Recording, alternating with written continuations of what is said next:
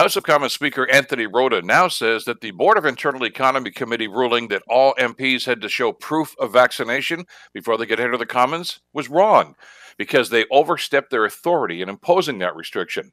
You may remember a number of conservative MPs railed against that proof of vaccination ruling at the time, claiming that it was nobody's business if they were vaccinated.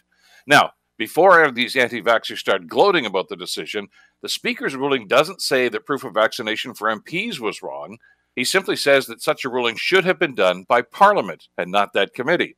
Well, fact is, that was done this week. The government, with the support of the NDP, passed a motion allowing for a hybrid Parliament, but also stating that only MPs who can show proof of vaccination or a legitimate medical exemption will be allowed in the Parliament buildings. And frankly, well, that's as it should be. In the interest of public safety, workplaces around the country, including many healthcare facilities, are setting that same standard. And if employees don't comply, well, many are going to lose their jobs. It's long past time to placate those who refuse to do their part to defeat this horrific virus. And finally, while dealing with yet another variant, we have the good sense to impose consequences on those who put their own self interest ahead of public safety.